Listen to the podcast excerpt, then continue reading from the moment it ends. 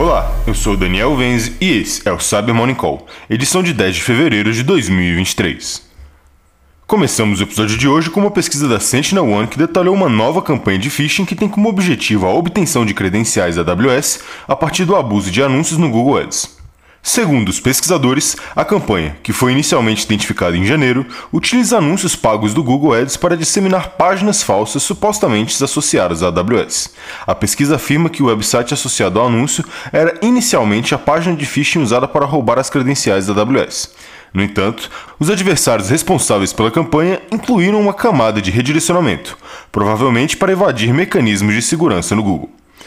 O website final consiste de uma página similar a uma interface de login da AWS que, diferentemente de outras campanhas, possui funcionalidades no código JavaScript para impedir o uso de cliques com o botão direito ou botão do meio de mouse, como também desativar atalhos de teclado. A pesquisa afirma que essas funcionalidades foram inseridas para dificultar a saída das vítimas da página. Por fim, a Sentinel-One afirma que foram identificados comentários e nomes de variáveis em português no código-fonte da página maliciosa. Adicionalmente, o registro do domínio também está associado a um indivíduo brasileiro. E uma publicação da Cyber detalhou um incidente que empregou o malware GoodKit a partir de um novo método de disseminação.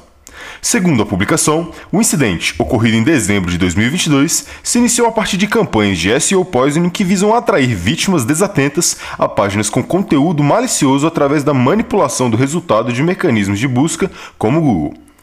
A ameaça, analisada pela equipe de resposta a incidente da Cybereason, estava escondida dentro de bibliotecas legítimas do JavaScript, como por exemplo jQuery, Chroma, Sizzle e Underscore. Após ser inicializado, o código estabelece persistência no ambiente e executa o payload principal. Adicionalmente, a publicação informa que em seguida foram iniciadas ferramentas de pós-exploração como Cobalt Strike e SystemBC para movimentação lateral no ambiente e a possível extração de dados sensíveis. E uma publicação da Blipping Computer alertou para um novo método de criptografia usado pelo ransomware ESXi-ARGS. Segundo a publicação, o malware, que desde o começo do mês de fevereiro foi capaz de comprometer mais de 3 mil servidores ESXi vulneráveis à falha CVE 2021-21974, modificou seu processo de criptografia para impedir que suas vítimas recuperem seus dados. Após uma apuração da Blip Computer, foi observada uma modificação em um shell script da ameaça que definiu que a criptografia será feita de maneira intermitente a cada 1 mega.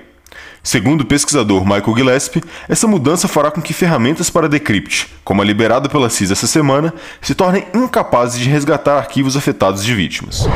E uma pesquisa da Proofpoint identificou um novo grupo de adversários, rastreado como TA-886, que visa organizações nos Estados Unidos e na Alemanha com um novo malware personalizado para realizar espionagem e roubo de dados em sistemas infectados. Segundo a publicação, para infectar as vítimas, os adversários usam e-mails de phishing com anexos maliciosos que, após serem carregados, executam um screen rotter, um malware personalizado utilizado pelo TA-886. A ameaça possui funcionalidades para fazer capturas de tela da máquina da vítima e as enviar ao servidor de comando e controle dos adversários, para, após uma análise manual, decidir se é uma vítima valiosa.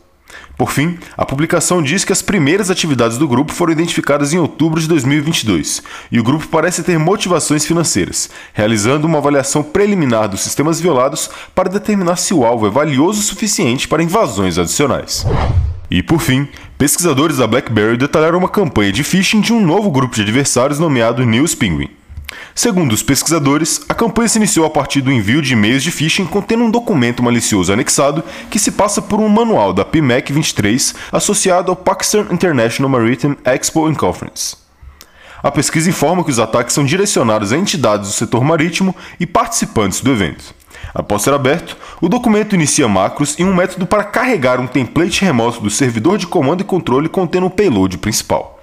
O malware, que possui funcionalidades de espionagem, é cifrado usando uma chave criptográfica nomeada Penguin, o que serviu de inspiração na criação do nome da ameaça. Adicionalmente, os pesquisadores afirmam ter descoberto servidores armazenando arquivos zip que continham executáveis carregados pelos adversários. E é isso por hoje. Obrigado por ouvirem o Cyber Morning Call e tenham um ótimo final de semana. Você ouviu o Cyber Morning Call, o podcast de cibersegurança da Tempest. Nos siga em seu tocador de podcast para ter acesso a um novo episódio a cada dia. E para saber mais sobre a Tempest, nos siga no Instagram, Twitter e LinkedIn ou acesse www.tempest.com.br.